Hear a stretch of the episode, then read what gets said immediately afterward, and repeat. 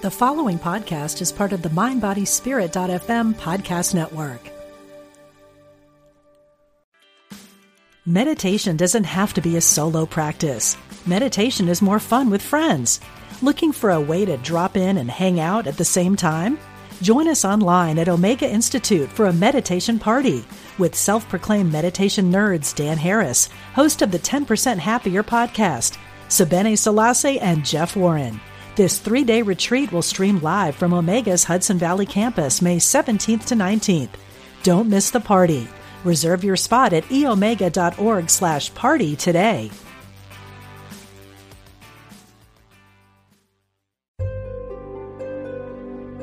Discover the power within. Unity Online Radio. The voice of an awakening world. Welcome to Spirit of Recovery, offering support for your spiritual growth and addiction recovery. Here's Reverend Dan Beckett. Welcome to the Spirit of Recovery on Unity Online Radio. We are glad that you're with us today. I'm Reverend Dan Beckett here with co host Reverend Michelle Jellinch. Together, we share ways that spirituality and recovery intertwine and work together to support your spiritual growth in your recovery journey. Facebook users, you can send us your questions and comments anytime during the week from our Facebook page, Spirit of Recovery. Just click the send message button right below the banner. Each week on the show, we'll respond to a listener question or comment. And be assured that your anonymity will always be respected. So please let us know what's on your mind. We would love to hear from you. Our title today is Into Action. When we take action in our lives, powerful and positive changes begin to happen. In fact, action is essential to addiction recovery and spiritual growth. In scripture we read, quote, faith without works is dead. And many of us have experienced apathy and detachment when we don't, quote, move our feet on the recovery path. Uh, today, we want to share our experience, strength, and hope on learning how to take effective action in building a vibrant life. So we'll begin today by sharing our experiences of what that apathy was like, and then we'll move into the solution of a take of taking effective action. After the break, we'll share exactly how we took effective action and how that helped us move from that apathy into a much more vibrant life. So, Dan, tell us about your experience of apathy. What what was that like? You know, what comes to mind first is just this pattern uh, that I had of doing the same things over and over again. For whatever reason, uh, you know, one of my mantras in life seems to be, as far as I could tell, it seems to be if one is good, two is better. Right? is that not too. the, is that like the perfect alcoholic life mantra? More is always better. Hey, yeah, if I felt good after one, I'll feel great if I have two. And why do you need more? Because yeah. there is more. Yeah, what do you I don't understand you were speaking English, but that question doesn't make sense to me. What do you mean? What do I need more? What, no, yes, more. It's what it's all about, man. Um, so just you know, kind of doing the same things over and over. I'd, I'd heard a a saying that uh, this this rut that I'm in had once been a groove. You know, I can turn a groove into a rut by sticking with it too long. You know, far past its utility by hanging on to something that was fun, that was a good idea at one time, and sort of trying to, you know, it seems like always wanting to recapture that good feeling that's related to it um, can become, um, you know, a rut, just like a, a habit can become an addiction you know, right. over time. So that's what comes to mind first. Apathy, just kind of like a blah, you know, I don't care, whatever. I'll just keep doing the same thing I've always done. Now that's uh, much truer in the past right. than it is now, but it's not completely absent from my life now. It's just not a, you know, it's not a major issue. It's not. It's not tied to, um, you know, a physical addiction or anything like that. Yeah. So it sounds like you're talking a little bit about kind of that autopilot of like this is just what I do and so it's just what I do and and you know we've talked a lot on this show about how a lot of the things that we did in the past um, were there was a reason for them. There they were survival strategies, um, they were coping mechanisms, and they served their purpose at the time. But then we outgrew them and so now we're trying to shed and change that which no longer serves us. But it for me it's helpful anyway to just say, well, there was a reason for this, you know. It's not like I just decided to be this because I'm just difficult and, you know, thick-headed. I mean, there these behavior patterns that you were talking about, they had a purpose, they served their purpose. God bless them and bless them on their way, you know, as we uh, learn to release what no longer serves us. So yeah, I understand that. Um, and and I think also of a lack of awareness, you know, just kind of being generally not very self-aware. Um, and and now you mentioned you know that it's not like it's totally gone some of these things still persist but what there is now is an awareness a much greater self-awareness so um, I'm aware of things as patterns that need to be shifted rather than just doing them with no conscious awareness at all and just, you know, just functioning on that autopilot. So it's kind of awareness has been a real key for me in a lot of aspects of my spiritual growth and recovery. Um, sometimes that's all there is is the awareness. Sometimes things haven't really changed, but there's an awareness of them. And to me, that is the beginning of the change. Once we're aware of things, is when we can effectively begin to change them. So I would say apathy is like a lack of awareness. Yeah, right. Awareness always the first step. Yes. In my experience in making any kind of change. If I'm not aware of something and and can't name it, you know, naming it uh, always seems to come in there pretty early on too. If I can become aware of something and if I can name it, well then maybe I have a chance at being able to shift it.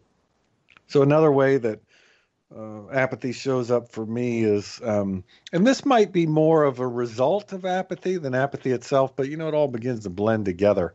Yeah. Um, I, I remember just lots of energy going into just keeping everything afloat.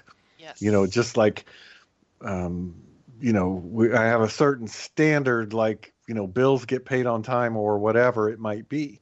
So just, you know, making sure that at the bare minimum, I'm not doing anything more than that, trying to stay out of trouble, you know, and um, keep all the all the balls in the air that we juggle in life. You know, we have complicated lives. We got a lot going on, and so lots of energy and just it feels like just keeping things afloat. And and I and I do believe that that is um, kind of the result of not being more proactive with things because apathy you know maybe proactive would be a good opposite of uh, apathy, and we'll yeah. talk about that a little bit later about what effective action looks like. Um, but for me, you know, apathy resulted in everything just sort of barely over the line. You know, it's like I'm not going to. The the car needs an oil change. I'm certainly not doing it the first day, maybe not the first week. You know, eventually I will, but you know, it it, it might be a while. So you're talking to the person that hasn't done her taxes yet and they're due tomorrow. hey, so I have no idea what you're talking about. So, you know, and as you were talking, I was thinking, okay, busted. So now I'm busting myself um, that, you know, there is definitely a pattern there of um, procrastinating, but it's not just procrastinating. It's kind of like, uh, leaving things to the last minute and then when they get down to the wire there's this intensity and this kind of craziness and i think i you know feed on that. I like that kind of you know we were talking before the show. I mean sometimes we actually i actually do my best work when things are down to the wire when i'm when i'm pressured for time. But um there's an addictive uh, aspect to that behavior at least in my case of um, you know things that could be taken care of early on and could be done in a very calm fashion. But why do that? I'm an addict. Hello. Leave it to the last minute and then have a bunch of drama around it. That's much more fun, you know? So I think there may be a little bit of my addiction to drama in there and just, you know, it's very exciting to be doing your taxes at the last minute and you just barely file them before midnight. That's so much more exciting than like, oh, I did them back in January, like normal people. Boring. Boring. There's no intensity around that. I don't know if any of people listening have that in common with me, but I know a lot of alcoholics and addicts have that sort of addiction to intensity. And I think sometimes I create that intensity, um, you know, in a sub some subconsciously, not even realizing I'm doing it, but it's just it's an operating system. It's like always being on, you know, high alert, kind of crazy, hectic um, because I do I do that regularly. That's definitely a habit of mine that persists. That procrastination. Well. I think it's true in many ways that you know nothing can make us feel more alive than a crisis, yes. right? And so it's uh, we can get to where we we create crises out of habit. Yes. You know, we can do it in you know quietly internally, like yeah. you're saying. I didn't get around to doing the taxes, or of course, we can do it loudly with other people yeah. as well. I'm wired a little bit different. I mean, well, let me say this. So that kind of thing for me would always show up internally, you know, as an introvert and and historically, believe it or not, a very quiet person. I say more in one episode of this show than in a month of my life uh, normally in the past. Uh, but another, so another way that apathy showed up for me, and it's related to the other one, is that I have a strong need to, to simply keep things the way they are. Like don't no change. I don't want anything to change. Mm. If I get things the way that I like them, I want them to stay that way. Yes. And my my whole mo in life, my whole goal was to um, the best words that I have for it, or or to get you know to get to a place where I didn't have any entanglements well, what's an entanglement to me? Things like people talking to me. Um, I have to be somewhere. You know, yes. people have expectations. They they want my time or energy yeah. or whatever. You yeah. know, so my whole motivation in life was to get to a place where um, nobody was bugging me about anything. Uh, why? Because I didn't have a lot of capacity internally for dealing with that kind of stuff. And it's to me, it's a pretty easy to draw a line between that and an addiction because of course the substance right. helped relieve that pressure temporarily and as we say it works till it doesn't and it worked for me for nearly 30 years and then till it didn't, it didn't. Uh, so I, I can see how this is all bound up together you know yes. none of this that we ever talk about exists independently on its own right everything's just woven into everything else and even though it's helpful to be able to point at this or at that as if it's a separate thing. Yeah, I don't think not. any of it's really separate at, at no. the end of the day. But that was one. You know, I wanted everyone to leave me alone. Don't you know? Don't rock the boat. Nothing changed. You know, keep, make my life easy. That's so funny because you know, kind of an ongoing joke between the two of us is my extroversion versus your introversion and right. you know i actually do have a, sort of these subversive introverted traits and so this is how it works for me. Like I want everybody to leave me alone because I don't want to deal with answering the emails and the texts and I don't want I like it when I have no place that I have to be, no commitments. But then I'm lonely and pissed off because I have nothing to do and nobody's calling me.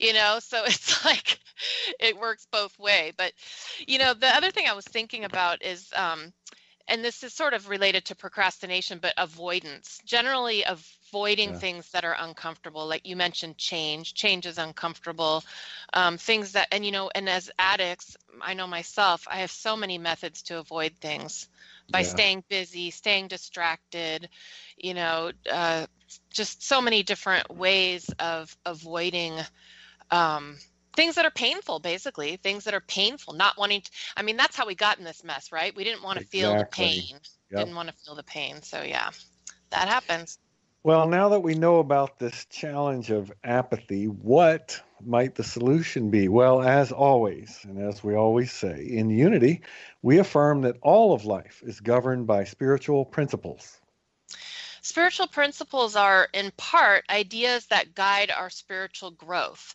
But there's more to growing spiritually than just thinking. We have to actually act. And Unity's fifth principle addresses this very point. It reads It's not enough to know these truths, we must live them. And I always add to the end of that, to me, a clarifying statement live them through loving service to the world. And that's what we want to focus on today. But what does it mean to live these principles? What does it mean to put these sort of can be abstract feeling spiritual principles into action? And, it, and if this means to practice loving service to the world, what exactly does that look like? Michelle, what do you think? Okay, so um, I love these uh, cliches, these sayings we have in the 12 step recovery program. And one of them that I particularly like is suit up and show up. And there's so much to that. And so, suiting up and showing up is a really big part of life in general. At least it is for me. There's days when I'd rather not suit up or show up. You know, there's days that I'd rather just stay in bed and read a book and not have to deal with any of it. Um, but the recovery journey for me has, you know, and spiritual growth in general has been a matter of suiting up and showing up. So what that means is, and it's not always true, but as much as possible, I get myself to that meeting even when I don't want to go because it's Wednesday night and Wednesday night is my meeting. So there I am. I mean, if I only went to meetings when I felt like going to meetings. yeah, really.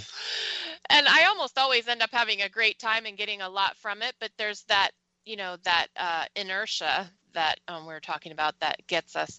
Um, it means getting up on Sunday. Well, of course, now I'm the minister, but before getting up on Sunday and going to church oh, that reminds me of this joke that I saw where the husband, you know, the woman is in the bathroom saying, I don't want to go to church today. Don't make me go. And the husband's outside the bathroom door saying, But you're the minister, honey. I like that one. But, you know, back in the day, getting up and going to church on Sunday, even when I would rather sleep in because I knew it was good for me, I knew I would ultimately, um, you know, take a lot of advantage from it. But I, so it's just doing those things that I know are good for me even when I don't feel like doing them. Again, if I only did them when I felt like doing them, I probably wouldn't do them very much. So there's just a suiting up and showing up, a commitment to being engaged in the recovery process, engaged in my own spiritual growth, um, just, you know, not checking out basically. And it doesn't mean that we have to do everything. That's a whole other matter of learning to balance what we do and don't do. But um, generally staying engaged. You know, I like that. Up. Yeah. For me, one way that effective action can show up is is in the mundane. You know, almost the opposite of not getting the oil changed when the oil light comes on.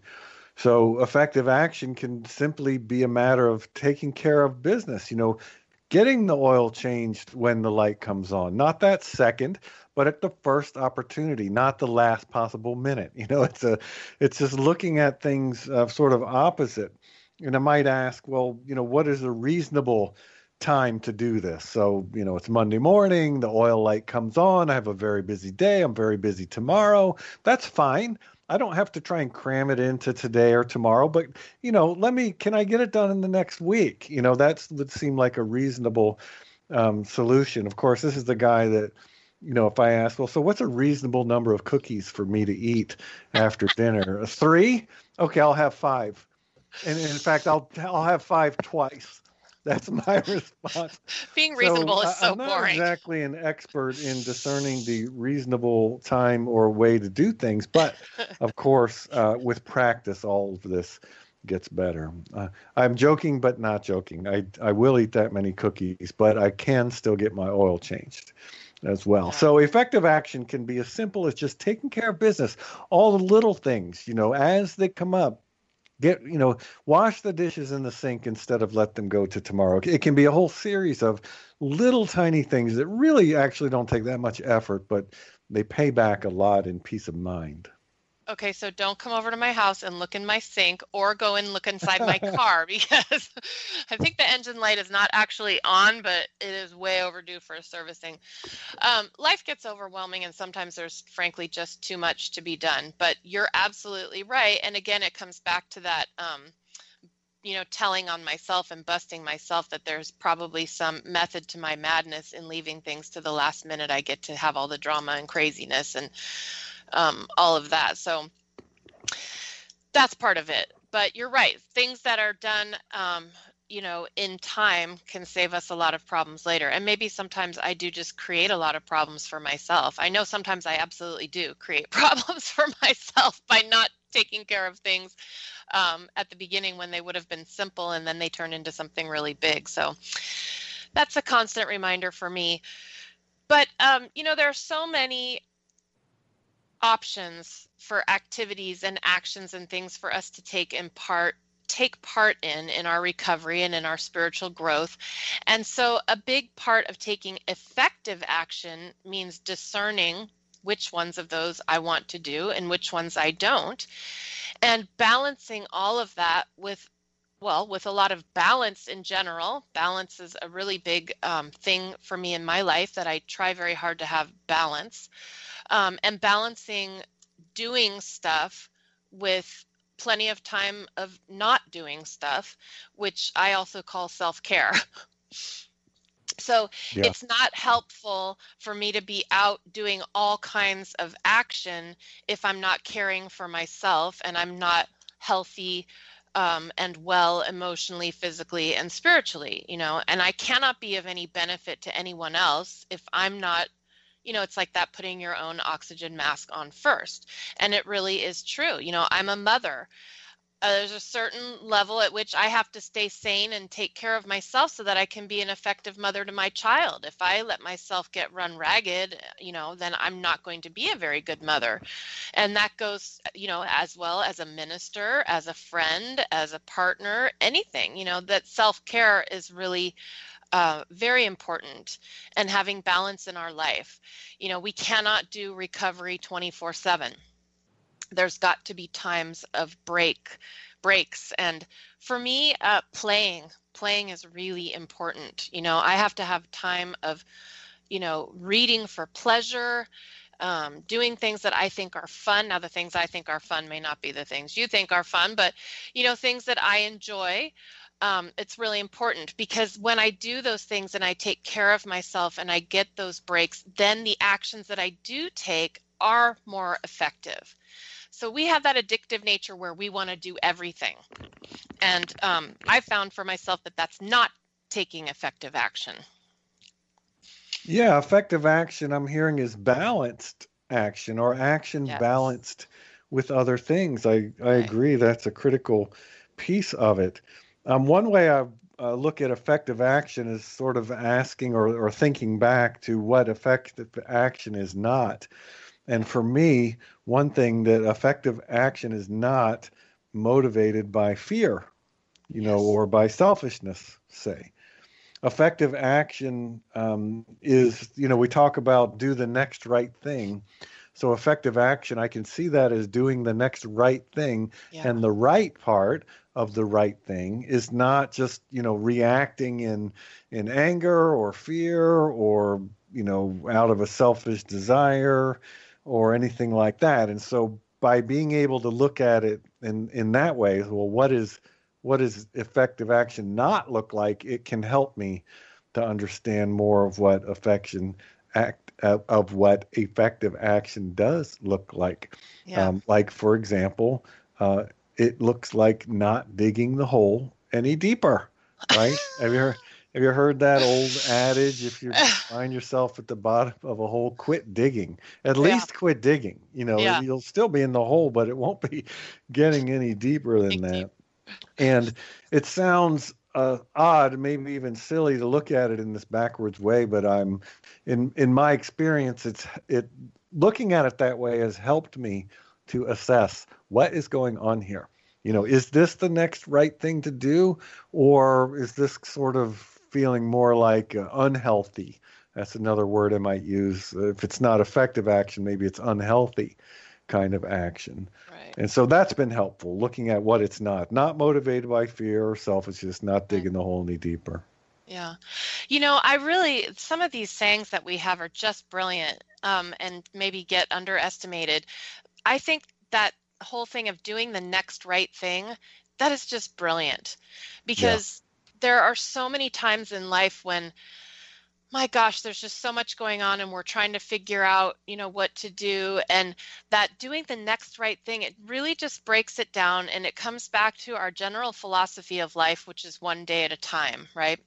So this is taking it one next thing at a time you know i don't need to be out there figuring out the whole picture or the whole way the entire thing is going to unfold i just need to do the next indicated thing in front of me um, I find that it's a very effective way to live. Now, I don't always do it perfectly, but you know, the longer we um, get our butts in the chairs uh, in those rooms, uh, the more we learn to live this way as our default setting. You know, and that's been true for me. And so, when things are crazy, it's really break it down to brass tacks and keep it simple. What's the next thing? Because after I do that next thing, then the next thing becomes apparent. And when I do that next thing, then the next thing. And I didn't need to know the third, fourth, fifth step back at the Mm. beginning. Um, and so, how do we do the next right thing? Well, for me, it usually begins in some sort of taking some sort of third step around it. So, turning whatever the thing is over to the God of my understanding. That's that release step, letting go my own um, tight grip of wanting to control it and control the outcome, turning it over, and then seeking guidance. You know, asking God, spirit, universe, love, divine mind, source, whatever you want to call it, to guide me to that next right step. Now, I don't usually get a billboard from God saying, do this, Michelle. Um, but there's kind of eh, the longer I stay sober and um, the more I develop my spirituality, the more I get these intuitive, you know, like an intuitive hit or an intuitive knowing about what the next right thing is to do. And, um, you know, as we start doing that next right thing, sometimes it becomes even more um, apparent whether it is the right thing to be doing or not. But it's basically just staying in now and just do what's right in front of me and not get way out there in the future. Yeah. The all out. simple thing. I love that. Just a chain of next right things. Well, let's hold that thought because it is time for a short break. And when we come back, we will continue this conversation. And please stay with us.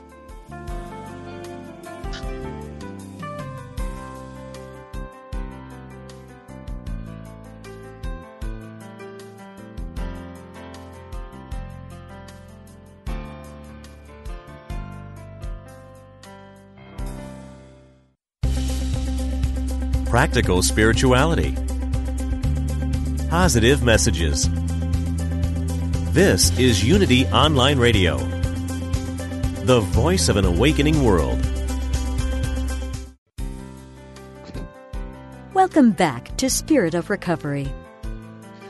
Welcome back indeed, and we are glad you're with us today. If you're just joining us, my name is Reverend Dan Beckett, and I'm here with co host Reverend Michelle Jellinch. We will resume our discussion in a moment, but first, we want to remind you that you can send us your questions and feedback anytime during the week from our Facebook page, Spirit of Recovery. Message us from there, and each week we'll respond during the show to a listener question or comment. And be assured that your anonymity will always be respected. So please let us know what's on your mind. So prior to the break, we were discussing uh, first that apathy, that sort of inertia, inaction, not knowing what to do, and then we talked about um, a little bit about what effective action um, is and what that feels like. So Dan, knowing that our tendency is towards apathy and the solution is taking effective action, tell us a little bit about how taking effect- effective action has led you to a more vibrant life. You know, sometimes it's just as simple as not digging the hole any deeper. you know, it, it's not as so much a doing as a stop doing. Or as we talked about uh, with that simple but wonderful guiding phrase, do the next right thing, it just means, you know, pause a moment and maybe have some courage and do a different thing than before. So for me, when I think about how uh, effective action can create what I think of as a vibrant life, that I'm living a vibrant life.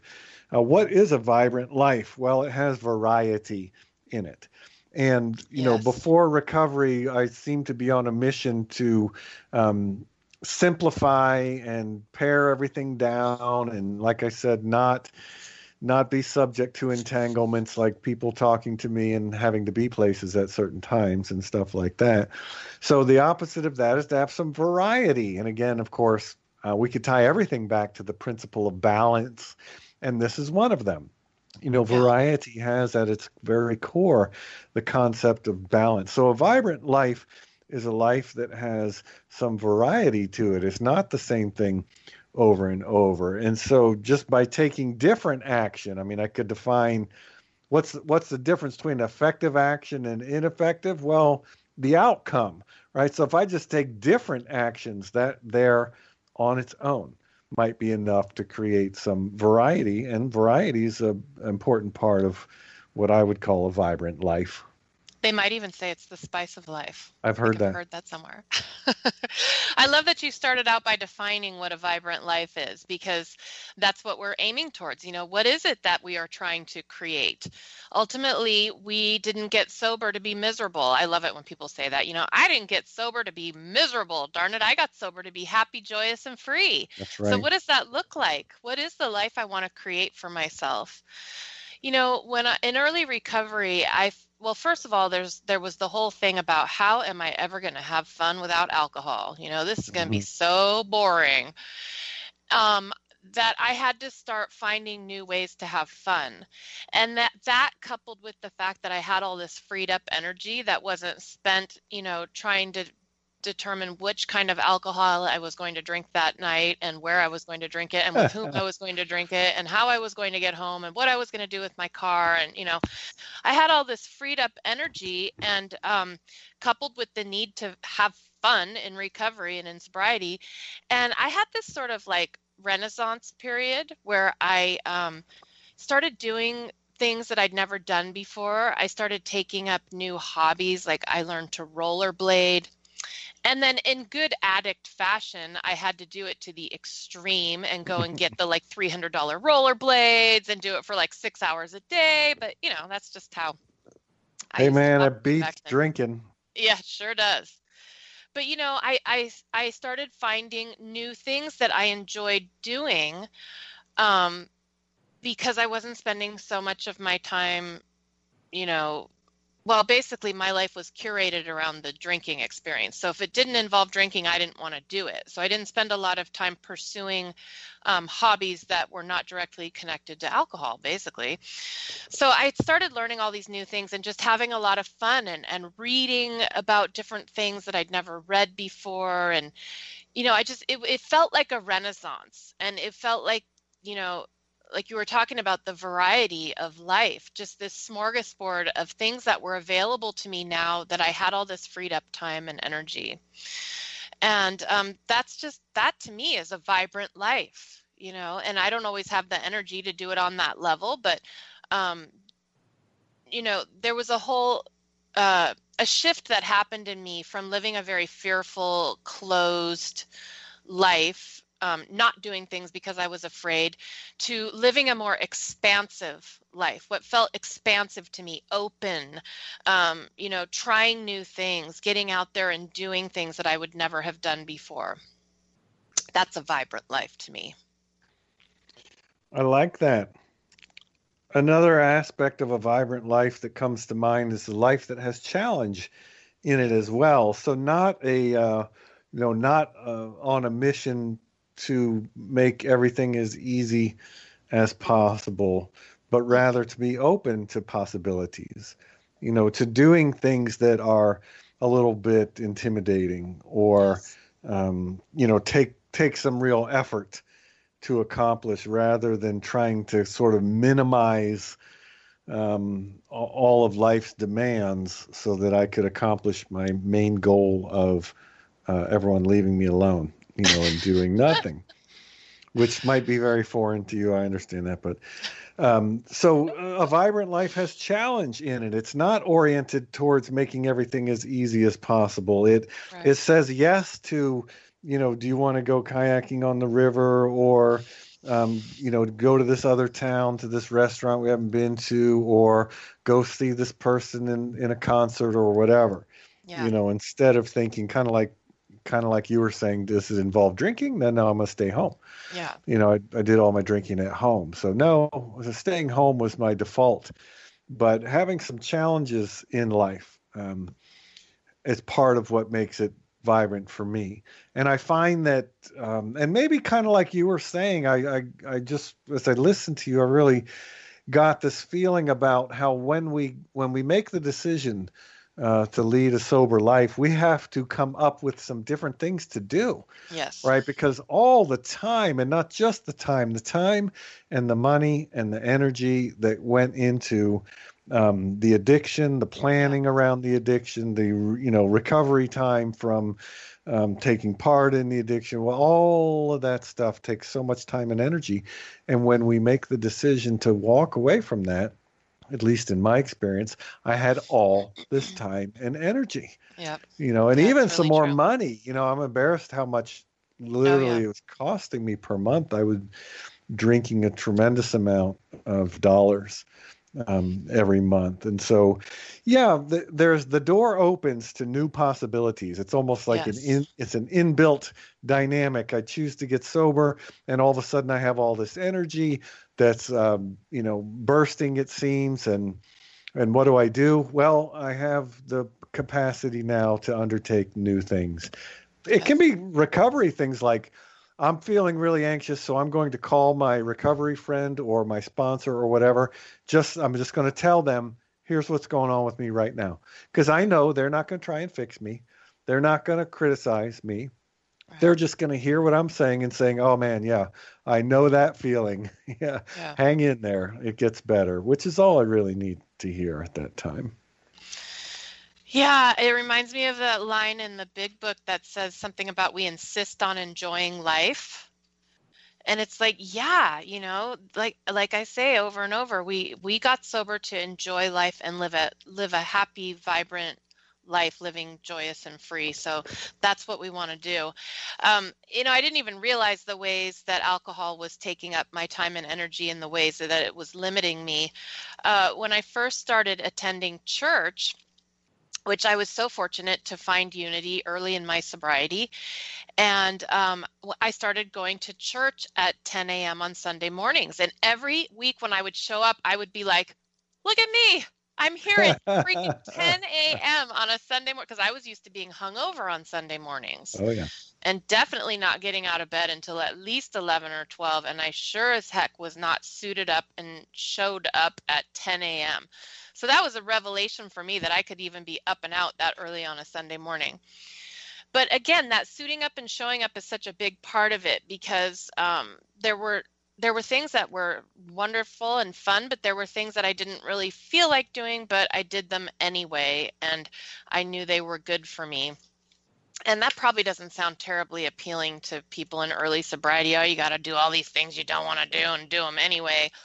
But what I found is that I was pretty much making them into something much worse in my mind than they actually were. You know, it's like, oh, I don't want to do this thing. But then when I would, you know, get up and get to the meeting, I would end up having a blast, or I would meet somebody new, I would make a new connection, or I would learn something really cool, or, you know, dragging myself out of bed on Sunday morning. But then I would love church and it would be so engaging and moving. And so it usually, when I do suit up and show up, it ends up being quite a bit of fun. And if it's not total fun, it's almost always good for me and expands me in some way. And I'm glad I did it.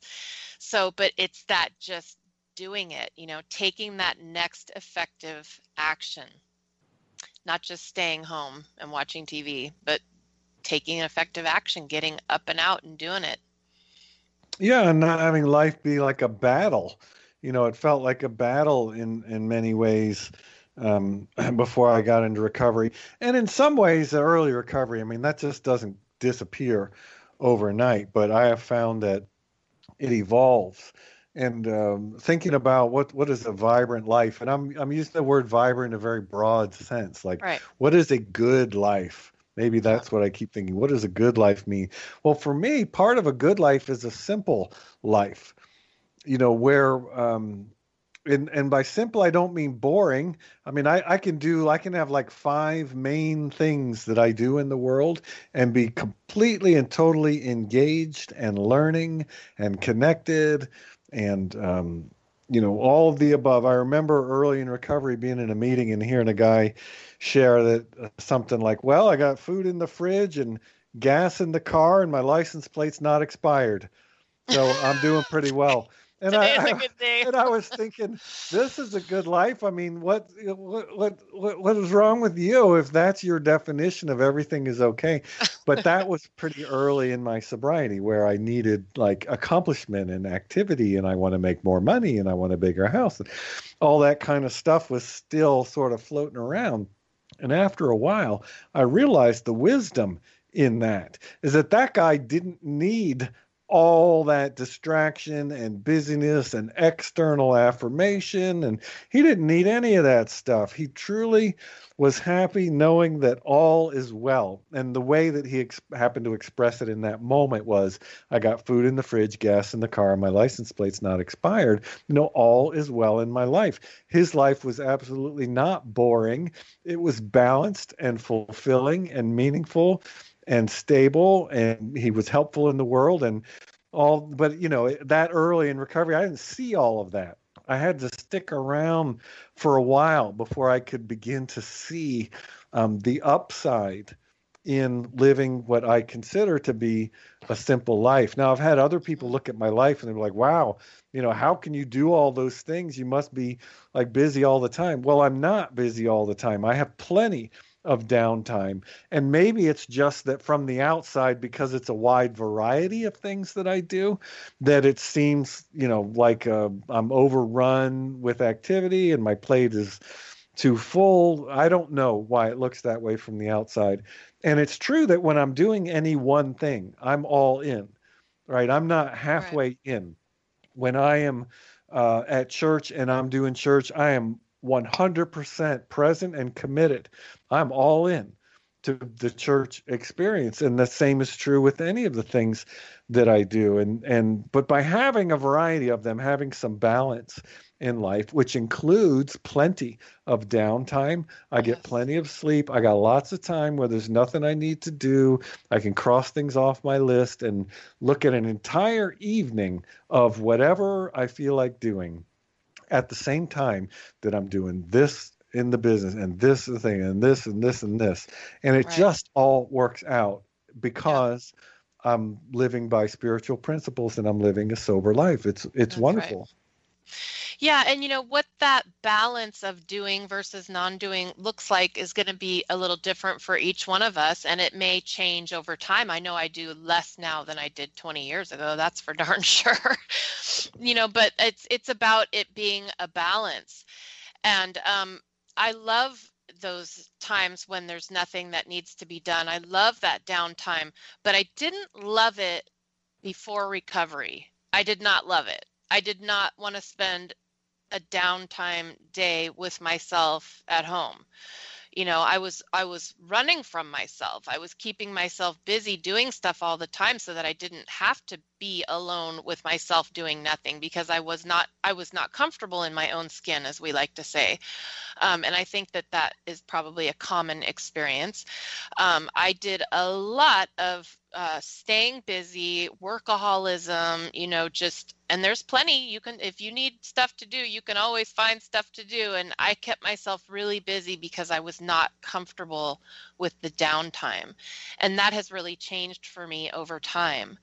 Um, and I really enjoy now, you know, and I still have to work at building in time that I'm not being quote unquote productive, you know, and giving myself permission to rest permission to rest, permission to just be.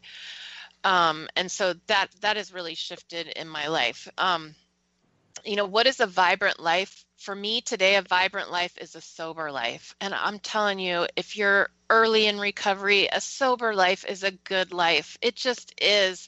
It didn't seem like it was going to be, it seemed mm-hmm. like it was going to be boring, but it's such a good life. It's such a good, rich life. You know, I remember early in recovery just overflowing with joy because I didn't have to spend a good part of Sunday wondering what I did the night before mm. or wondering if I said something stupid to someone or did I embarrass myself or did I, you know, just, ugh, uh, you know, having that awareness, um, being sober, being in my right mind, being aware and alert. It's intense, but it's a beautiful, vibrant life. I highly recommend it. Um, and in terms of, you know, figuring out what to do, taking that effective action, my experience has been that if I stay engaged, stay involved in recovery, stay involved in my spiritual growth, I like to say the curriculum will be handed to me. The curriculum will be rolled out. You know, the universe just keeps putting it one thing after another in front of me. I've never had to wonder, like, hmm, what should I work on now? you know, it's like the universe just keeps presenting one opportunity for spiritual growth after another. But that's when I stay engaged in the process. Um, I've never had to wonder what to work on next or what issue was, you know, going to come up. It's just always been there. Um, and it's a lifelong process. You know, it's for me, it's been a lifelong process. And so it's just staying engaged, keep suiting up and showing up, and life will give you the next thing to do. You won't have to wonder what it's going to be. And it works too. I mean, I totally agree. I would not trade my sobriety for all the money in the world. Mm-hmm. You could say, I'll give you a check right now for $10 million if you'll start drinking again. No way would I do that. And yeah. it did take a while, you know, to get to that place. And it does take time. Yes. And what's so wild about it is that you know, all of my perspectives early on, like so many of us have, it's like, oh, this is terrible. I can't believe I did this, you know, made myself into this alcoholic or whatever, you know, all this sort of down and out stuff. And now I can't do this. And now I have to do that, you know, yeah. all this kind of crap. Oh my gosh. The, it, my perspective changed yeah. Uh, remarkably. And all the things that looked like, uh, a downer, right, became the most wonderful parts of my life. And it's one of those things that I had to experience it to believe it. You know, I had to listen yeah. to those around me. And and they say things like, "Don't quit before the miracle." I'm oh, like, yeah. "What miracle?" It's like, "Just don't quit, and you'll yeah, find out what it's like." It's like, "Oh, now I know what that means." And yes. so, um, you know, it's almost like uh, it takes a lot of trust, or or we might even say faith, of course, that um, all these other people are did not all get together to conspire to lie to me no. about what li- a, a, sober life is like. They're telling the truth, and it is yeah. awesome, but it does take time to get there. And yeah, I would not trade it for all the money in the world. So here's a specific example. I've talked somewhat about what what in general does a vibrant life mean. Well, what's what is one specific way that effective action helps me build that? It can be as simple as kind of like you were saying, go to a meeting. Right? It doesn't get much simpler than go to a meeting. If I, if I feel I was told if you feel like going to a meeting, then go to a meeting. If you don't feel like going, then go to two. Go to two. yeah, you know, because just the act of going to a meeting puts me in community with others and all kinds of opportunities open up that I never would have been aware of had I not just shown up. You know, before the show, we were uh, joking about there was a, a woman in my first home group who was super helpful to me because she was very um, outgoing and, and very loud and happy and, and laughing and had all the funniest phrases. And she would say that if you just keep coming here and sit your butt down in a chair, you will get this over time. She referred to that process as osmosis.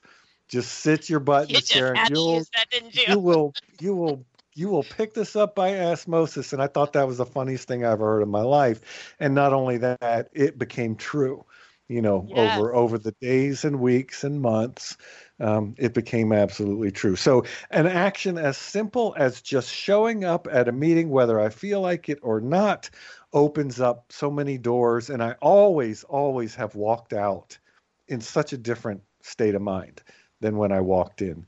Even if someone said, let's have a gratitude meeting, and I rolled my eyes along with everybody else. And then 10 minutes later, my whole consciousness had shifted because I showed up. Yeah, and can you believe we thought this was going to be boring? no, I cannot believe that. You know, I know we're talking about all different types of 12 step groups, but the one I'm most familiar with is AA, and I can only assume that other groups are very similar, that it's the greatest show on earth. It is the greatest show it on earth. Where are you ever going to get such a cross section of human beings telling their stories? But You know, now we've got to pause and change gears because we're moving on to our next segment. Uh, I wasn't watching the time as my jaw was flapping. Imagine that. Uh, we want to turn our attention to a question from our listener. So here's something that often comes up. See what you think of this. So how do I know whether how do I know whether the right thing to do is to take care of myself or to do something for others? Because I hear both. You know, I've got to do for others and I got to take care of myself. Michelle, what do you think? Well, I think the ability to discern that probably grows over time. We get more skilled at that, at determining, you know, it's a matter of discernment, right? And we get better at discerning what is ours to do. Um, again, keeping in mind that balance, keeping in mind always the importance of self care. Self care is not selfish. Um, we are of no use to our fellow addict or whatever if we are not in good shape ourselves. Um, and always you know seeking divine guidance asking is this is this for me to do? Is this the right thing for me to do? What should i do? And then um, waiting for the guidance. And if i don't get the guidance then i just pick one do it and start paying attention to how it feels. Does this feel right? You know there's no i, I personally believe there's no wrong uh, decisions like that in life. If you know, I pick this one, I do it, doesn't feel right. Okay, I go and do this one. I mean, you just feel through things, but Everything's always a learning having that divine experience. guidance. Yeah. Yeah, absolutely. And that's what came to mind to me first too. And that of course is a core principle for us in the unity movement is we stress this presence of the spirit within that we can become quiet, you know, in in in meditation, which just means paying attention to what's transpiring within me. And uh, seek guidance go or we might even just call it instinct because we're looking to strike a balance. And like you said we might not know what that feels like at first. And Right. so i always pair checking guidance with especially early in recovery check with your trusted advisor. Now Yeah. that might be your program sponsor. It might be your your pastor. It might be a program friend you know a recovery buddy who has more time whatever it is. So sort of check your guidance and then check in with another person who's not trying to fix you and see what happens. Yeah, excellent advice. And in terms of using that spiritual guidance and using prayer and meditation to discern that guidance, here's an affirmation you can use to help you put this into action. I seek divine wisdom and I am guided to take effective action for my highest good. I like that one too. I seek divine wisdom, a bold statement. I seek divine wisdom, and I am guided to take effective action for my highest good. We can simply discern what that means, like you said, by practice. Yep. You know, by practice, by reminding, by circling back to a simple statement like this I affirm that I seek divine wisdom and I'm guided to take effective action. Well, it is time uh, for us to move along. It's happened again. You've given yourself the gift of another hour listening to Spirit of Recovery, and we are both so grateful that you did. We sincerely hope that you found something in all of our chin wagging that will be genuinely helpful to you in your recovery. I know I have wagged my chin a lot in the last hour. But thank you, uh, Michelle, for our discussion again, as always. And thanks to all who are listening to the podcast via Spotify, Apple Podcasts, Google Play, Stitcher, and TuneIn. We bless you wherever you are on your journey. Listeners, you can always connect with us on our Facebook page, Spirit of Recovery, and please give us your thoughts and feedback. And we invite you to join us again next Tuesday at 4 p.m. Central. And until then, don't drink like my co host. And don't drink like my co host. Go ahead and have yourself a wonder filled week.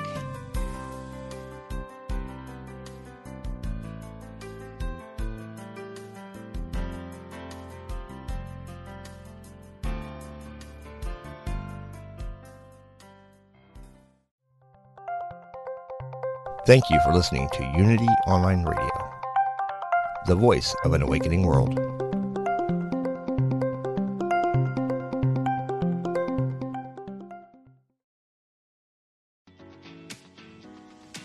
I'm Victoria Moran. Since we launched the Main Street Vegan podcast back in 2012, lots more people have discovered the way that moving in a vegan direction can infuse our lives with vitality, spirituality, and compassion. My guests are experts on every aspect of making this work in your real life and our real world. Join us for Main Street Vegan here on mindbodyspirit.fm.